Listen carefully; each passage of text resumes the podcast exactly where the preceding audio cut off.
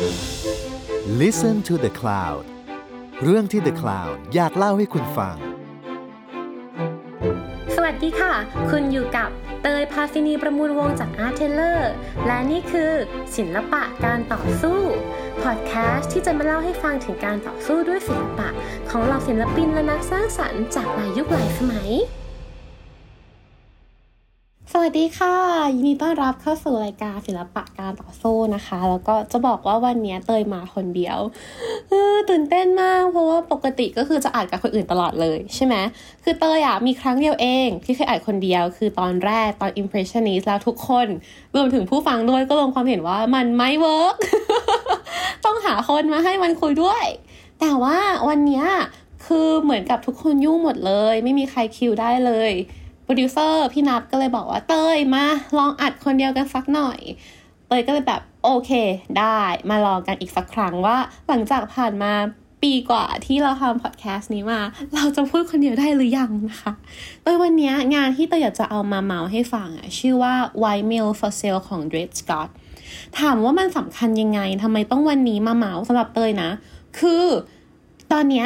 กระแสที่มาแรงมากๆในโลกศิลปะ โดยที่วันก่อนเตยเพิ่งไปแบบ ไปคุยกับน้องศิลปกร เป็นงานทอล์กอะไรอย่างนี้เนาะเรื่องศิลปะคำถามที่น้องถามมากที่สุดก็คือเรื่อง NFT แน่นอนตอนนี้มันเป็นกระแสหลักของโลกไปแล้วอะว่า โอเค NFT คือตลาด Market ใหม่ของศิลปะไปแล้ว โดยที่สำหรับแบบวันนี้เตยจะมาเล่าให้ฟังว่าแล้วทำไมในตลาด NFT ซึ่งเรามีงานเยอะแยะมากมายอะ่ะได้ถึงหยิบงาน White Mail for Sale ของ Red Scott ขึ้นมาฉายสปอตไลท์และอีกแง่หนึ่งก็คือ โอเค เอาตั้งแต่ตั้งต้นเลยว่า NFT คืออะไรกันก็ได้เนาะถามว่าถ้าเกิดว่าสนใจ NFT เรื่องอื่นมีอีกไหม จริง ๆ รายการเราอะก็เคยพูดถึง NFT ไปแล้ว ตอนหนึ่งคือตอนอ่า b p o ซึ่งเป็นงานแรก ๆ ที่เปิดตลาดให้ NFT ในโลกศิลปะแบบ elite เลยด้วยซ้ำเนาะแต่งานนี้มันสำคัญยังไงต้องเล่าก่อนว่า คนคนนี้คือคุณเรดสกอตเออใช่ลืมบอกว่าต่อไปนี้ค่ะ รายการก็จะมีภาพใน YouTube เนาะเพราะฉะนั้นเวลาเลยบอกว่าคนนี้หรือตรงนี้อะไรอย่างเงี้ยคือเตยกำลังชี้ใน YouTube เพราะฉะนั้นถ้าสมมุติว่าใครฟังอยู่ใน Spotify หรือว่าใน SoundCloud หรือว่าแหล่งอื่นๆทั่วไปอะค่ะ เราสามารถที่จะมาดูรูปเพิ่มเติมได้ใน YouTube ได้เลย เตยจะเล่าไป แล้วก็จะมีรูปประกอบไปด้วย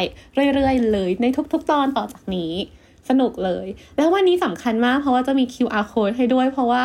รู้สึกว่าเตยอะได้รีสปอนมาเยอะมากว่า เฮ้ย สิ่งที่พูดน่าสนใจ แล้วก็อยากจะลองไปดูต่อศึกษาต่อยังไงได้บ้าง วันนี้เตยเลยแอด QR code มาให้ เผื่อว่า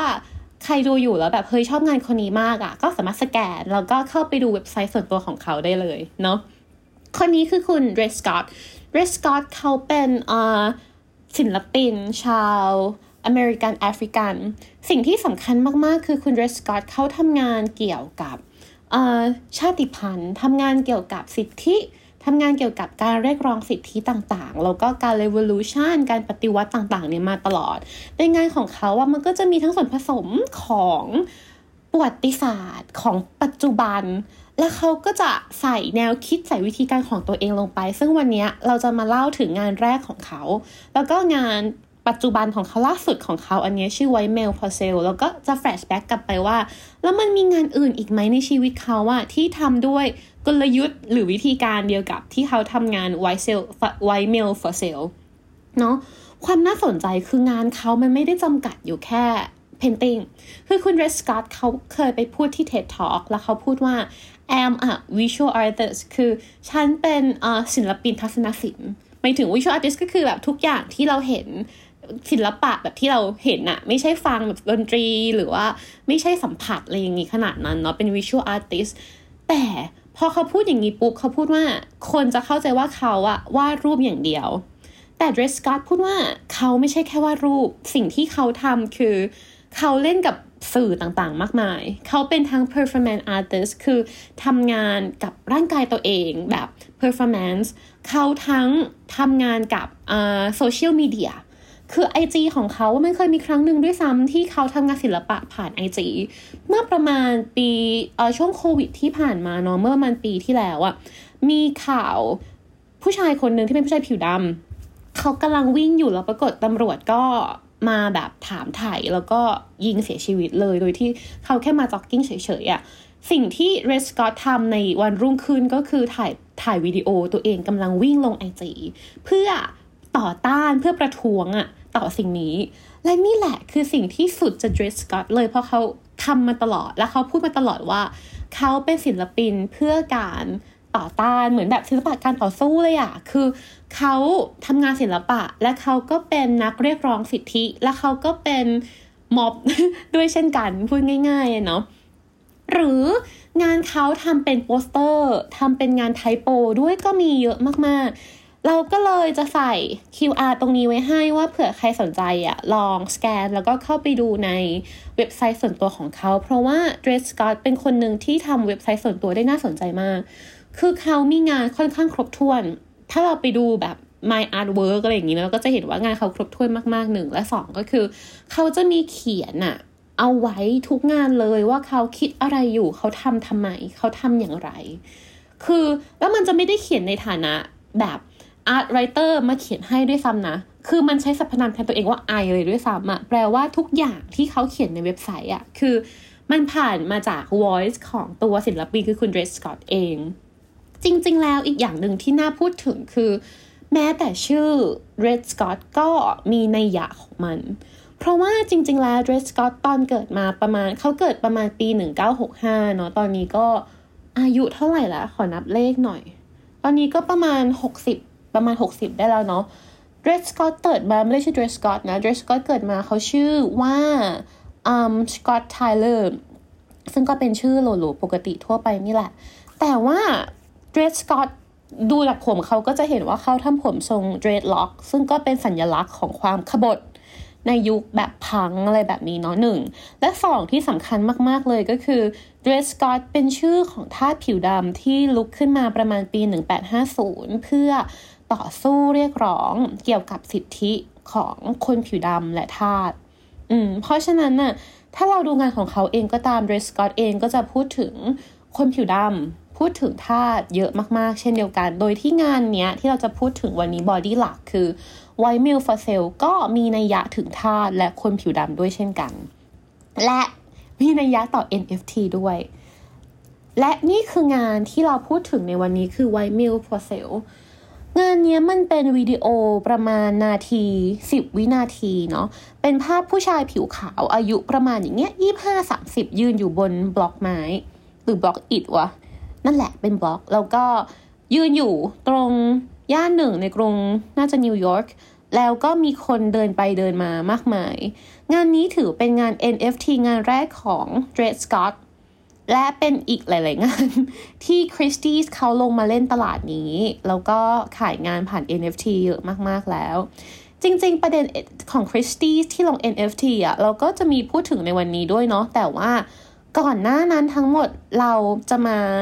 อ่านในยะในภาพนี้กัน แต่ว่าเราจะต้องเข้าใจบริบทของคุณเดรสกอตก่อน เพื่อที่จะเข้าใจงานนี้ได้ลึกซึ้งมากยิ่งขึ้น อืม คือถ้าเรามองแค่อย่างเงี้ย เราอาจจะรู้สึกว่ามันก็อาจจะเป็นงาน โอเค let's say ว่า clickbait เนาะใน NFT ทั่ว ๆ ไป คืออย่างที่เราคุ้นเคยกันแล้วว่างานในตลาด NFT อะจะค่อนข้างมีความกวน มีความล้อเลียนและมีความมีมสูงมากๆ เนาะงานนี้เลยจะเหมือนแบบ เอ้ยก็เหมือนขายก้อนหินใน NFT หรือว่าขายภาพ วาดแบบกิกะบิตใน NFT ทั่ว ๆ ไปหรือเปล่า แต่ว่าจริง ๆ มันมีนัยยะมากกว่านั้นมาก ๆ เลย ขอย้อนกลับไปก่อนถึงงานและแนวคิดหลักของ Dred Scott งานแรกที่ Dred Scott ทำแล้วเป็นงานแรกที่แบบ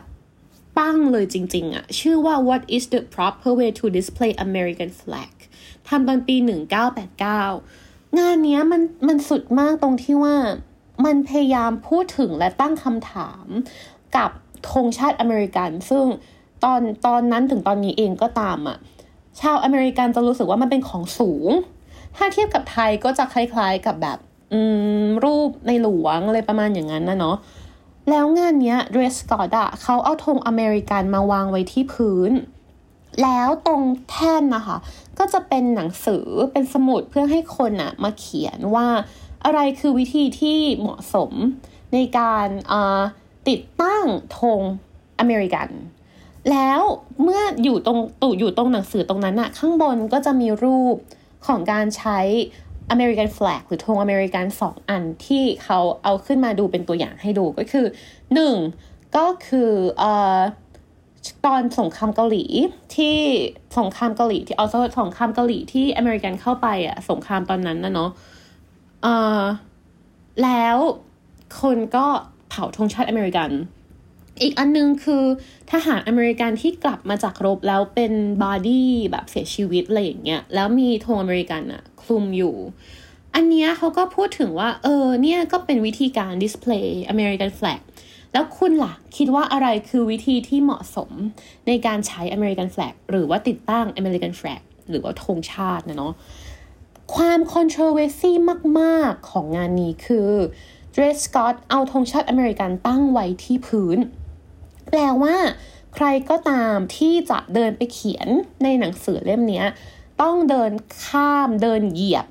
ธงอเมริกันนี้ไปที่สมุดเล่มนี้ คือถามว่ามันมีคนที่เดินอ้อมได้ไหมมันก็มี แต่ว่า โดยจากงานเนี้ยนัยยะมันชัดเจนมากว่า มันทำขึ้นมาเพื่อให้คนอะเดินเหยียบธงอเมริกันไปเพื่อเขียนในสมุด มันจะเหมือนกับการลบหลู่เอาพูดง่าย ๆ เหมือนกับเอารูปเขารูปขอโทษที่แบบบางคนที่ไม่สบายใจเรื่องนี้เนาะแต่ว่าเหมือนเอารูปในหลวงอะมาวางไว้ที่พื้น และให้คนอะเดินเหยียบเพื่อที่จะไปเขียนว่า อะไรคือวิธีติดตั้งที่เหมาะสมของรูปในหลวง แน่นอนมันก่อให้เกิดกระแสการต่อต้านเยอะมากๆ จากคนที่ค่อนข้างชาตินิยม ก็อย่างเช่นแบบคือไอ้หนังสือเล่มนี้มันเป็นหนึ่งในอาร์ติสที่สำคัญมากๆของโลกศิลปะเลยด้วยซ้ำเนาะหนังสือเล่ม เล่มที่เขาให้ไปเขียนอะเพราะว่ามันมีทั้งคนที่วาดรูป มันมีทั้งคนที่เขียนล้อเลียน เขียนถักถาง และมีถึงขั้นคนที่ขู่เอาชีวิตหรือว่าดูถูกศิลปินด้วยซ้ำ อย่างเช่น มันก็มีเด็กผู้หญิงเยอรมันคนหนึ่งที่มาเขียนว่า ถ้าเกิดว่าชาวเยอรมันอะเราโอ้โหวอลชิปหรือว่าให้คุณค่าบูชาธงชาติเท่ากับอเมริกันน่ะ เราจะเป็นนาซีนะ และในขณะเดียวกันในหนังสือก็มีเขียนโดย U.S. Navy SEAL ก็คือเป็นทหารของอเมริกันเนาะที่เขียนว่าแบบเฮ้ยนี่มันไม่เหมาะสมเลยมากๆ แล้วก็ขู่ศิลปิน โดยตอนที่ งานเนี้ยจัดแสดงอะ่ะ มันมีถึงจดหมายขู่ฆ่า แล้วก็มีจดหมายขู่วางระเบิดสถานที่จัดงานเลยด้วยซ้ำนอกจากนี้ยังมีการแบบประท้วงหน้าแกลเลอรี่ใหญ่โตมาก ๆ โดยแบบทั้งคนรักชาติด้วย แล้วก็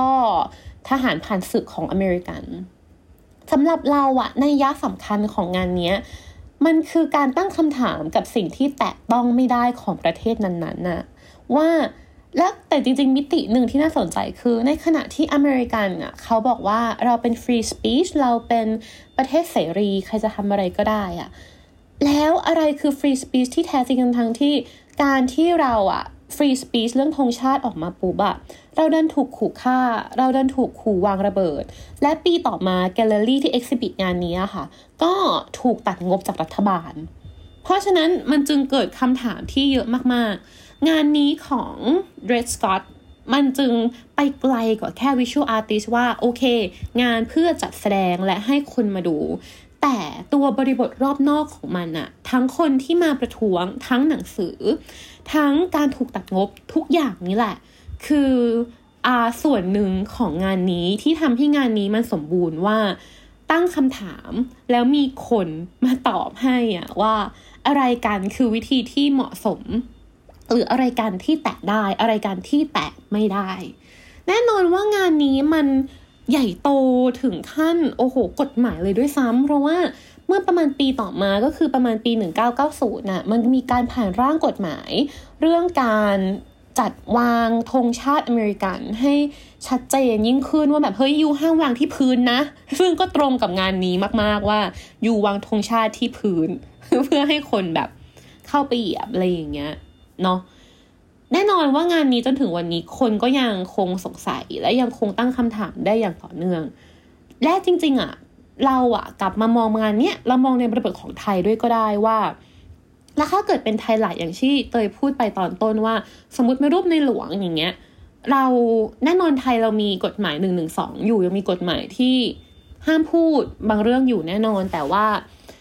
แล้วทำไมมันถึงพูดไม่ได้ แล้วทำไมมันถึง เหยียบไม่ได้ทั้งที่มันเป็นแค่สัญลักษณ์หรืออะไรแบบเนี้ย มันก็เป็นคำถามที่น่าตั้งและแน่นอนว่าพอเรามองในบริบทของต่างประเทศอะการออกมาประท้วงแค่เรื่องธงอาจจะดูแบบ เอ้ย แปลกๆหรืออะไรอย่างเงี้ย แต่ถ้ามองดูบริบทในประเทศเราก็จะเห็นว่าประเทศเราก็ไม่น้อยหน้าเนาะเพราะฉะนั้นเราเห็นแล้วเดรสกอตไม่ใช่คนที่ทำงานแบบแค่ดิสเพลย์แค่ ทำแล้วก็ให้คนมาดูแล้วก็เออสวยจังกลับบ้านได้อะไรอย่างเงี้ยหรือมันถ่ายรูปด้วยแล้วจบเขาทำงานกับการตั้งคำถามเพื่อให้คนที่มาดูอะตอบและมีส่วนร่วมกับงานเช่นกัน เขาทำงานเพื่อตั้งคำถามกับนิยามของรัฐ นิยามของความเป็นชาติ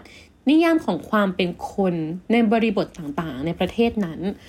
งานของเขาต่อต่อมามันจึงพูดเรื่องนี้ไปเรื่อยๆ และสังเกตดีแม้แต่งานแรกของเขาอะเขายังใช้บริบทของประวัติศาสตร์ คือรูปถ่ายประวัติศาสตร์อะมาใช้ในงานด้วยเช่นกัน เพราะฉะนั้นงานอื่นของเขาจึงมีการเล่นกับ layer ของเวลาแบบนี้เยอะมากๆ อย่างเช่นมันมีงานหนึ่งของเขาชื่อว่า 100 flowers for 100 uh school of thought หรือประมาณอย่างเงี้ยเนาะคือเขาอะเป็นนักสะสมรูปการปฏิวัติอยู่แล้วทั่วโลก แล้วเขาก็เอาหนึ่งรูปของรูปการปฏิวัติทั่วโลกอะค่ะในแต่ละพื้นที่นะมาจัดแสดง แล้วก็จะมีแจกันดอกไม้ แล้วก็วางดอกไม้อะหนึ่งร้อยดอก เพื่อจะพูดถึงแง่ที่ว่า สิ่งเหล่านี้แหละ ถึงแม้ว่ามันจะเป็นการปฏิวัติทางความคิด หรือการปฏิวัติประเทศเลยก็ตามเนาะไม่ว่าจะดีหรือไม่ดี เมื่อเรามองจากบริบทตอนเนี้ย แต่ในวันนั้นน่ะมันก็ก่อให้เกิดสิ่งใหม่ และเกิดการผลิบานของความคิดแบบใหม่เช่นกัน เพราะว่ามันเกิดขึ้นโดยกลุ่มคนที่เชื่อว่าโลกจะดีได้กว่านี้ เพราะฉะนั้นนี่แหละคือสิ่งที่เขาเชื่อสิ่งที่เขาทำผ่านบริบทประวัติศาสตร์ โดยตีความโดยเราในยุคปัจจุบัน เพราะฉะนั้นงานที่เราจะมาพูดถึงเพื่อ lead ไปสู่ งาน uh, White Male for Sale งานแรก ชื่อว่า I am not a man งานนี้มันมาจากไหน มันมาจาก protest ประมาณปี 1968 ที่เมมฟิส1968 เป็นปีที่มาร์ตินลูเธอร์คิงเสียชีวิตเนาะซึ่งมาร์ตินลูเธอร์คิงเขาเป็นนักนัก activistแล้วก็ที่สำคัญมาก ๆ ในแง่ของ Black American งานนี้มันเกิดขึ้นเพราะว่าคนตอนปี 1968อะค่ะ คนผิวขาวกับคนผิวดำอะได้ค่าแรงไม่เท่ากัน คือคนผิวดำได้เงินอะแค่หกสิบแปดเซนต่อชั่วโมง ไม่มีโอทีไม่มีอะไรเลย คือมันน้อยมากๆ แบบน้อยมากๆจริง ๆอะมันเลยเกิดการประท้วงขึ้นมาว่า ฉันก็เป็นคนเหมือนกัน I am a man เนาะฉันก็เป็นคน แล้วทำไมฉันถึงไม่ได้เงินเท่ากับคนอื่นการประท้วงครั้งนี้มันใหญ่มาก อย่างที่เห็นในภาพที่เรามาโชว์ใน YouTube ก็คือ มันมีคนมาประท้วงเยอะหนึ่งและสองก็คือ ทางรัฐเองอะ่ะเขาก็มีทหารที่มาดูสิถือปืนเจาะอะไรอย่างเงี้ย เพื่อเพื่อให้ความเรียบร้อยสงบสุขอะไรแบบนี้เนาะใส่คำหมาย quotation แบบเรียบร้อย เพราะว่ามันก็ค่อนข้างรุนแรงแหละกว่าความเป็นจริง และแน่นอนมันกลายมาเป็นงานนี้ของ Dress Scott ชื่อว่า I am not a man คือฉันไม่ใช่ คน ฉันไม่ใช่ผู้ชาย a man ในแง่นี้เราอยากแปลว่าคนมากกว่า ฉันไม่ใช่คน เพราะว่าแม้ว่าเราจะผ่านปี 1968 มานานมากๆแล้วอะประมาณ 50 ปีแล้วก็ตามอะเนาะแต่เราก็ยังคงเกิดเหตุการณ์ที่คนผิวดำได้รับการปฏิบัติไม่เท่ากับคนผิวขาวหรือคนชาติอื่น ๆ อีกเยอะมากๆ หรือในแง่ช่วงปีที่ผ่านมาเองก็ตามที่เกิดกระแสเอเชียนเฮดขึ้นมา ก็แน่นอนว่าคนทุกคนมันเท่ากันหรือเปล่า มันก็เกิดการตั้งคำถามนี้ ทั้งๆทที่เราอยู่ในยุคที่ผ่านการเรียกร้องเหล่านั้นมานานมากๆแล้ว แต่ทำไมมันยังเกิดความไม่เท่าเทียมนี้อยู่ นี่คือสิ่งที่ Dread Scott พูดถึงในงาน I am not a man ที่เขาทำตอนปี 2009 งานนี้มันเป็นงานที่เขา performance ก็คือเขาจะเดินไปบนถนน ที่ฮาร์เล็มที่ย่านฮาร์เล็มในนิวยอร์กซึ่งเป็นย่านคนผิวสีในนิวยอร์กเนาะเพราะฉะนั้นคนที่ผ่านไปผ่านมาก็จะได้เห็นแล้วก็ได้แบบ เอ้ยนี่มันอะไรนะ แล้วก็คิดว่าตอนนั้นก็มีคนที่ตั้งใจไปดูด้วยเช่นกัน เพราะว่าเขาก็ค่อนข้างเป็นศิลปินที่มีชื่อเสียงแล้วประมาณหนึ่งนะคะ อีกงานหนึ่งที่จะพูดถึงชื่อว่า On the Impossibilities of Freedom Founded on Slavery and Genocide ต้องดูที่ชื่องานก่อน คืองานนี้เป็นงานที่ชื่อยาวมาก ชื่อคือความเป็นไปไม่ได้ของอิสรภาพ ก็คืออิสรภาพที่ไม่สามารถเป็นไปได้ ในประเทศที่ก่อตั้งขึ้นบนการค้าทาสและการสังหารหมู่ แน่นอนว่าเขาพูดถึงอเมริกัน เพราะอเมริกาตั้งประเทศขึ้นมาโดยการสังหารหมู่ชาว Native American คือชาวอินเดียนแดงถูกไหมแล้วก็เกิดจากการค้าทาสเขาเลยพูดว่าแล้วประเทศประเทศเราเนี่ยมันฟรีดอมหรือมันอิสระได้จริง ๆ หรือเปล่า มันสามารถเรียกร้องได้จริง ๆ หรือเปล่า งานเนี้ยเขาทำเพื่อ response ก็คือเพื่อตอบโต้ตำรวจที่สังหารไมเคิลบราวน์ไมเคิลบราวน์เป็นเด็ก ผิวดำที่เดินอยู่บนถนนกับเพื่อนตอนกลางคืน แล้วตำรวจก็มาคุยมาอะไรอย่างเงี้ยแล้วก็เกิดปากเสียงแล้วตำรวจก็ยิงจนเสียชีวิตทำให้เกิดกระแสต่อต้านว่าเหมือนกับช่วงปีที่แล้วนี่แหละ ที่เกิดขึ้นว่าตำรวจทำเกินกว่าเหตุกับคนผิวดำหรือเปล่า แน่นอนว่ามันมาจากอันนี้ก็คือ civil rights protest ที่เบอร์มิงแฮมอย่างที่เราเห็นรูปตำรวจเขาก็จะเอา ปืนเขาก็จะเอาฉีดน้ำแบบที่ฉีดน้ำความดันสูง มาฉีดผู้ประท้วง อันนี้เป็นการประท้วงตอนปี 1963 ที่เบอร์มิงแฮมซึ่งเขาประท้วงกันประมาณ 8 วัน แล้วในวันท้ายๆตำรวจก็มาสลายการชุมนุม อย่างสงบด้วยนะ ของผู้ประท้วงด้วยการฉีดน้ำความดันสูงใส่เอาจริงพอพูดถึงการฉีดน้ำความดันสูง เราก็จะคิดถึงการสิ่งที่เกิดขึ้นในประเทศเราเช่นเดียวกันเนาะแล้วก็ เราว่า performance อันเนี้ยของ Red Scott มันทำให้เราเห็นเลยว่า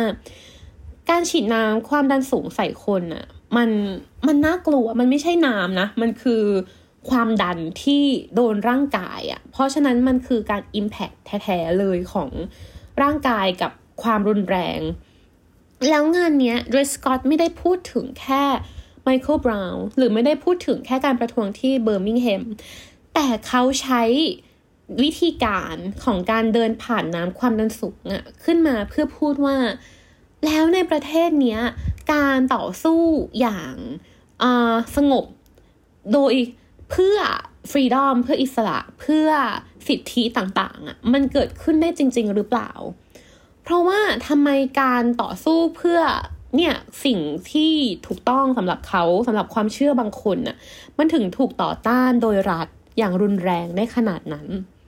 อันนี้คือสิ่งที่เขาทำแล้ว งานนี้ถ้าเราแอบดูข้างหลังเราจะเห็นว่ามันมีคนมายืนดูเยอะมากๆ งานนี้ทำที่เฟอร์กูสันมิสซูรีมิสซูรีโดยที่เพราะว่ามันเป็นสถานที่ที่เกิดเหตุการณ์ไมเคิลบราวน์ถูกสังหารเนาะเราย้อนกลับมาดูเราก็จะเห็นงานว่า I am not I am not a man เองก็เป็นงานที่เอาประวัติศาสตร์มาตีความใหม่ในบริบทปัจจุบัน เช่นเดียวกัน แล้วก็มีการcomment on การแบบ ธรรมของรัฐการเกิดขึ้นของสังคมต่างๆ เช่นเดียวกับงาน On the Impossibilities of freedom founded on slavery and genocide เนาะงานสุดท้ายที่จะพูดถึงก่อนจะเข้างานหลักของเราคือ a man was lynched by police yesterday มันเกิดขึ้นตอนปี 2015 ที่เกิดเหตุการณ์การฆาตกรรมโดยตำรวจของ Philando Castile แล้วก็ Alton Sterlingคือสองคนนี้ เป็นชายผิวดำที่คนหนึ่งเดินกลับบ้าน คนหนึ่งนั่งขับรถกลับบ้านกับแฟนตอนกลางคืน แล้วตำรวจก็เรียก แล้วก็ถูกแบบถูกตำรวจยิง คือจริง ๆ แล้วคำว่า a man was reached by police yesterday คำว่า reach หรือแขวนคออะไรแบบเนี้ย มันคือการแฟลชแบ็กกลับไปตอนปี 1920 ถึง 1930 ที่ ถ้าเกิดว่าคนผิวดำถูกใส่ร้ายอะไรก็ตาม หรือว่าทำผิดเล็กๆ น้อยๆ อะไรก็ตาม จะถูกสารเตี้ยโดยคนผิวขาว คือจับไปแขวนคอ เราลองดู reference ของสิ่งที่เกิดขึ้นนี้ได้โดยการแบบการเซิร์ชคำว่า strange fruit ก็ตาม หรือว่าเป็นเพลงนี้ก็เป็นเพลงด้วยเนาะ strange fruit ก็คือ ต้นไม้ที่ออกลูกประหลาด ก็คือการออกลูกเป็นคนผิวดำ จะบอกนี่คือ strain ก็คือแปลกฟรุตผลไม้ในต้นไม้ต้นนี้ สิ่งที่เดรสกอตทำคือการย้อนกลับมาพูดถึงปัจจุบันว่าทำไม เราผ่านมาร้อยปีแล้วตั้งแต่ปี 1920 1930น่ะแล้วเรายังเกิดสารเตี้ยโดยตำรวจที่คนผิวดำต้องมารับกรรมอีก โดยที่เราอาจจะไม่ทำอะไรเลยก็ได้อะเพราะว่าอันนี้มันน่ากลัวกว่าเดิม เพราะว่ามันคือการทำโดยระบบเลยด้วยซ้ำ มันคือการทำโดยที่ตำรวจในเคสหลักๆต่างๆ เหล่านี้หลายคนก็ไม่รับความผิดด้วยซ้ำแล้วก็ยังทำงานอยู่ในกรมตำรวจอยู่ต่อไปเลยแบบเนี้ยอืมมันเลยเป็นการคอมเมนต์ออนปัจจุบัน โดยการใช้บริบทของอดีต และทำให้เราได้เห็นความกว้างหรือว่าภาพรวมของสิ่งที่เกิดขึ้นนี้มากกว่าแค่วันนี้หรือเมื่อวาน แต่ว่ามันต่างลิงก์หาด้วยกัน และมันต่างเกิดการแบบ คอมเมนต์ออนสิ่งใหม่ ซึ่งกันและกันนำมาสู่งานนี้ที่เป็นงานล่าสุดของเขา ถามว่ามันมีงานอื่นของเรสกอตอีกไหมที่พูดเรื่องประวัติศาสตร์ พูดเรื่องสีผิว พูดเรื่องสิทธิมีอีกเยอะมากขอให้ลองไปดู แต่ว่าเราจะมาพูดถึงงานนี้กันว่ามันเป็นงานที่ขายทาง NFT ชื่อว่า White Mill for Sale ดูอย่างเงี้ยโอเค พอเราดูบริบทต่างๆ แล้วเราอาจจะไม่ได้มองเหมือนเดิมแล้ว ตอนแรกเรารู้สึกเอ้ยก็อาจจะเป็นงานกวนๆอีกงานหนึ่งใน NFT เนาะแต่พอเรามาเห็นบริบทของมันตรงเนี้ย แล้วเราเห็นแล้วว่าเขาเป็นคนที่ค่อนข้างออนประวัติศาสตร์สูงมากๆ ค่อนข้างคอมเมนต์ประวัติศาสตร์ ผ่านเหตุการณ์ปัจจุบัน และยึดโยงมันเข้าด้วยกันนะงานนี้เป็นผู้ชายยืนอยู่บนบล็อก เราเลยอาจจะมองกลับไปในประวัติศาสตร์ได้ ในอีกแง่หนึ่งว่า เฮ้ย มันเหมือนกับอะไร มันเหมือนกับเวลาที่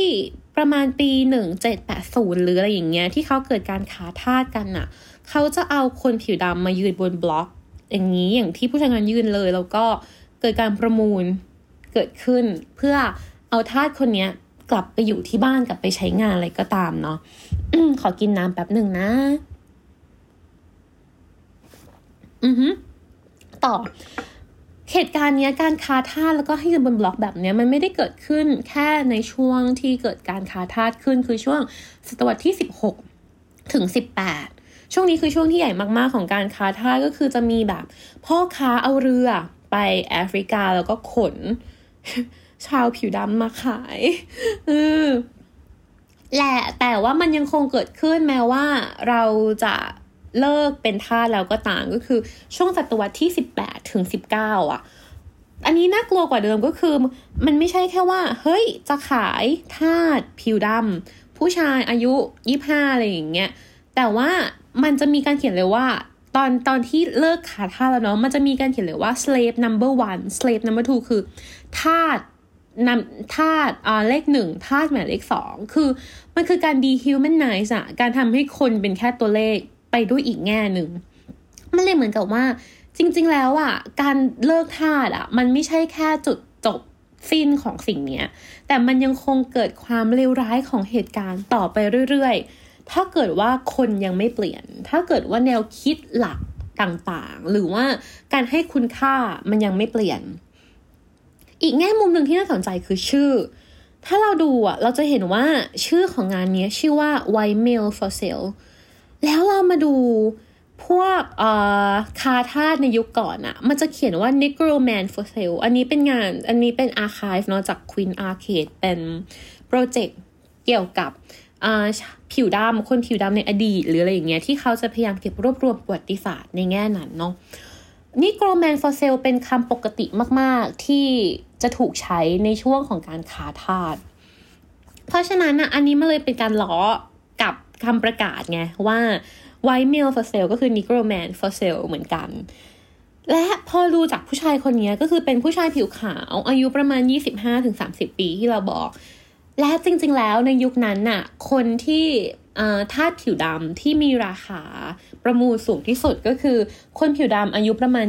25ถึง30 ปีเนาะผู้ชายเพราะว่าทำงานได้ยกของได้แข็งแรงอะไรแบบเนี้ย เพราะฉะนั้นงานเนี้ยมันจึงเป็นการย้อนกลับไปในการค้าทาสในอดีต แล้วมาคอมเมนต์ออนปัจจุบันว่าเนี่ยในอดีตอะเราเคยค้าทาสในรูปแบบไหนอะเราลองเอามาทำในรูปแบบเดียวกัน แต่ความพิเศษของมันที่เราพูดว่ามันไม่ได้แค่เกี่ยวข้องกับการคอมเมนต์ออนประวัติศาสตร์หรือคอมเมนต์ออนปัจจุบันนะคือมันคอมเมนต์ออน NFT ด้วยเช่นกัน อีกในยะหนึ่งที่สำคัญมาก ๆของงานนี้ขอดอกจันเอาไว้คือสำคัญมากๆ ที่งานนี้ต้องขายทาง NFT มันมาจากคำของเดรสสกอตเองที่พูดกับคริสตี้ว่าคำว่า fungible อะหรือว่า non fungible ก็คืออย่างที่เราเรียกเหรียญโทเค็นเนาะว่า NFT NFT คืออะไร ขอย้อนนิดนึงถึงปัจจุบันว่า NFT คือ non fungible token อันเนี้ยเตยเคยพูดไปแบบละเอียดละเอียดตอนคุยกับพี่นับแหละ มันก็คือสินทรัพย์ออนไลน์ที่มีอะไรมาแทนไม่ได้ เหมือนกับอ่าถ้าพูดถึงบิตคอยหรืออีเทเรียมอย่างเงี้ย มันจะเหมือนเหรียญสิบสมมติว่าเตยมีเหรียญสิบหนึ่งอัน พี่นับมีหนึ่งอันน่ะ พี่นับเตยบอกว่าพี่นับเอาเหรียญสิบไปยืมใช้ได้อย่างเงี้ย พี่นับก็จะโอเค แล้วสุดท้ายพอกลับมาคืนเงินเตยอะ่ะ มันจะเป็นเหรียญสิบอันไหนก็ได้ถูกไหมคะ แต่ non fungible token แปลว่าอันนี้คือโทเค็นที่ไม่เหมือนอันไหนเลยในโลก มันมีแค่อันเดียวเท่านั้น เตยให้ NFT พี่นับไปหนึ่งชิ้น อันเนี้ยคืออันเดียว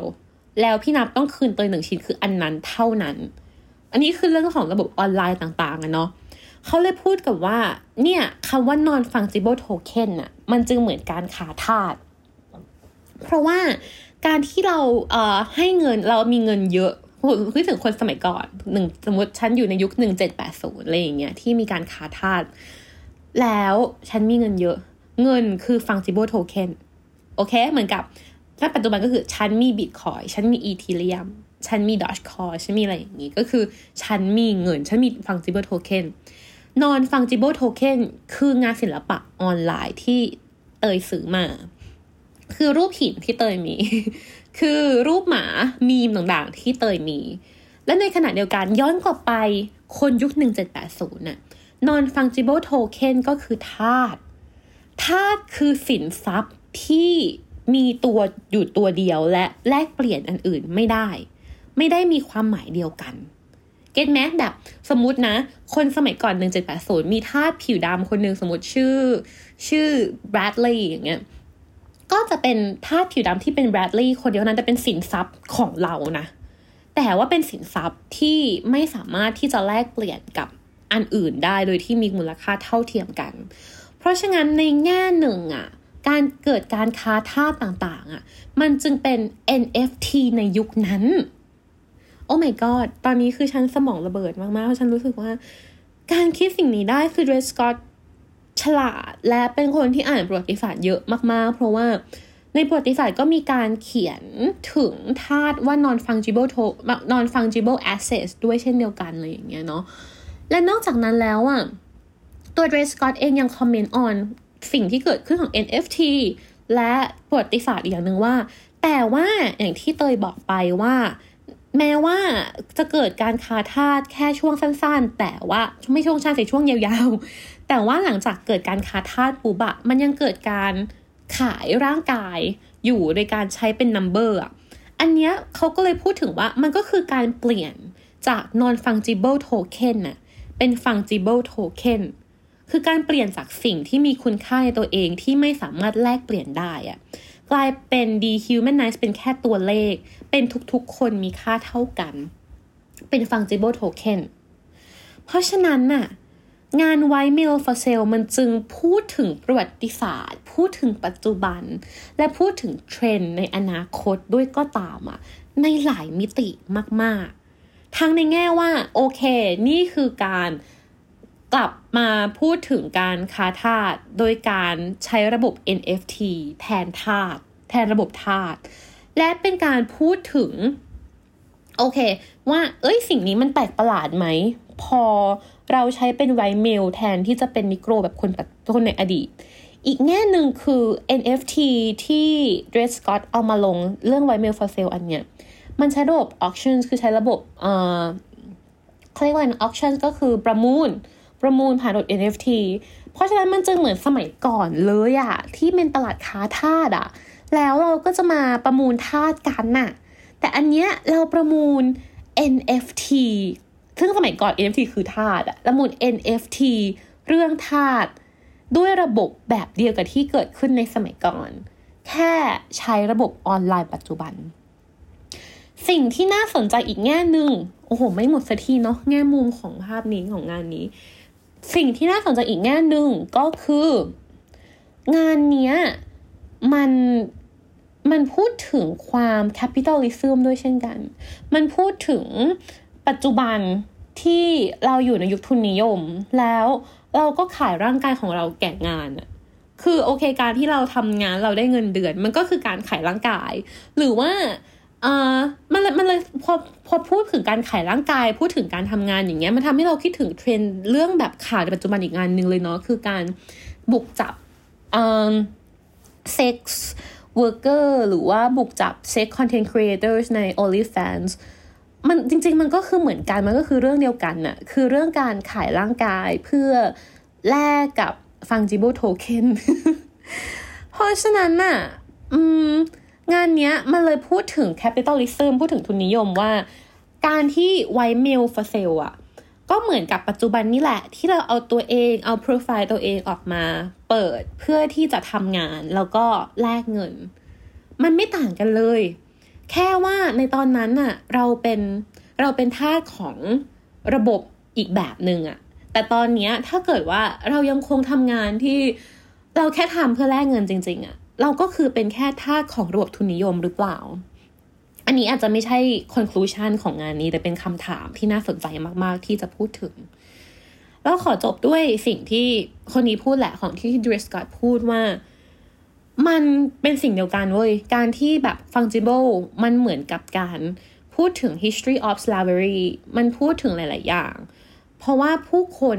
ต่างถูกถูกส่งต่อ แล้วก็ถูกให้ค่าเหมือน non fungible และแน่นอนสิ่งที่เขาพูดอย่างหนึ่งที่น่าสนใจมากคือเขาบอกว่า การทำงานแบบนี้อะในโลกไม่ว่าในปัจจุบันหรืออดีตก็ตามนะ มันต้องใช้ความกล้าหาญและใช้ดวง และใช้ความหุนหันอะความโบความแบบ โอเค ฉันจะทำต้องการ action มาก ๆอะคือถ้าเกิดว่างานเนี้ย มันถูกทำในอีกสมมติ let's say อีกเมื่อ 20 ปีหรือ 30 ปีที่แล้วอะ มันก็อาจจะมี controversy มากกว่านี้ มีปัญหามากกว่านี้ แต่ด้วยความที่โลกเราตอนนี้ในในต่างประเทศเนาะมีความเปิดกว้างมาก ๆ แล้วอะเพราะฉะนั้นอะมันจึงถูกตั้งคำถามและดีเบต มากกว่าการพยายามเอามันลง ถ้าเราพูดถึงเรสกอตอะอันนี้คืองานที่เราจะพูดถึงแล้วก็อันนี้คือ QR code เผื่อใครที่ตอนแรกยังไม่ได้สแกนเอาไว้เนาะแล้วก็สนใจพอฟังถึงจุดนี้อะลองสแกนแล้วลองเข้าไปดูกันว่า ตั้งงานอื่นของเขาเป็นยังไงบ้าง เราอยากสรุปเรื่องเรสกอตเอาไว้ว่า การการพูดถึง หรือว่าการตั้งคำถามกับสิ่งที่คนเชื่อกับสิ่งที่คนคิดว่ามันเป็นเป็นสิ่งที่ถูกต้องแน่นอนแล้วหนึ่งเดียวอะมันจำเป็น คือมันจำเป็นทั้งในแง่ศิลปินในแง่ นักเขียนทุกๆทุกๆภาคส่วนแหละ มันควรตั้งคำถามได้ มันควรถูกเอามาพูดถึงบนดินอย่างโปร่งใสได้ และแน่นอนมันทางมีคนที่เห็นด้วยและไม่เห็นด้วย แต่มันคือสิ่งที่ถูกต้องแล้วที่เราจะมีการเบาแวงกันทางความคิดบ้างอะในโลกที่ทุกคนเท่าเทียมกัน และในโลกประชาธิปไตยเนาะเพราะฉะนั้นงานนี้ของเรสกอตหรืองานอื่นๆของเรสกอตเองก็ตาม มันจึงพูดเรื่องนี้แหละ คือ เรื่องของ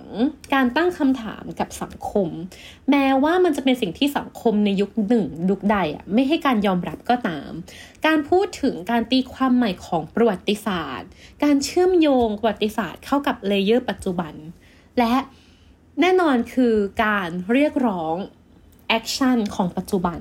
โดยการใช้ฐานะศิลปินใช้สิ่งที่เราทำได้ เพื่อคนอื่น เราว่านี่แหละคือสิ่งที่สำคัญมากๆ และ เป็นสิ่งที่เราอยากจะพูดถึงอยากจะสาดไฮไลท์ใส่แล้วก็แน่นอนเดสกอตเป็นศิลปินที่เก่งมากๆ ลองไป follow เขาในไอจีได้ลองไป follow เขาในเว็บไซต์ต่างๆ ก็ได้เนาะวันนี้น่าจะจบประมาณนี้ เพราะว่าตอนแรกอะ่ะ พี่นับบอกว่าอัดคนเดียวไม่ต้องยาวก็ได้เตย ไม่ถึงยี่สิบนาทีก็ได้ แต่ตอนนี้ก็ดูจะผ่านมาประมาณสามสิบห้านาทีแล้วหรือหรือสี่สิบแล้วนะ ไม่แน่ใจเหมือนกัน เนาะเพราะฉะนั้นลองดูงานเขากันค่ะ เตยชอบมากและ NFT ก็น่าสนใจมาก คิดว่าในอนาคตอะเตยจะพยายามพูดถึงงาน NFT มากขึ้นเผื่อคนที่สนใจเนาะเพราะจากที่เห็นเทรนด์แล้วแหละว่า มันก็มีคนสนใจมากขึ้นเยอะมาก ๆ ทั้งศิลปินเองก็ตาม หรือว่า collector เองก็ตาม เผื่อในอนาคตเราจะได้ชวนใครมาคุยนะคะ แล้วก็ได้มองเห็นมุมมองต่างๆ ที่ลึกซึ้งขึ้นของ NFT market มากยิ่งขึ้นทั้งในแง่ ข้อดีข้อเสียผลกระทบต่างๆ หรือว่าอนาคตของมันแล้วก็การลงมาของเอ่อพวก big brand ต่างๆ พวกอย่างเช่นแบบวีซ่าเองก็ตามหรือว่า Christie's หรือว่าใครก็ตามที่เป็น big house เป็นแบบ บริษัทใหญ่ ๆ เป็น auction ใหญ่ๆ ที่ลงมาในตลาดนี้กันแล้วเนาะเพื่อในอนาคตได้คุยเพราะคิดว่าวันนี้คุยไม่ไหว ยาวเหลือเกิน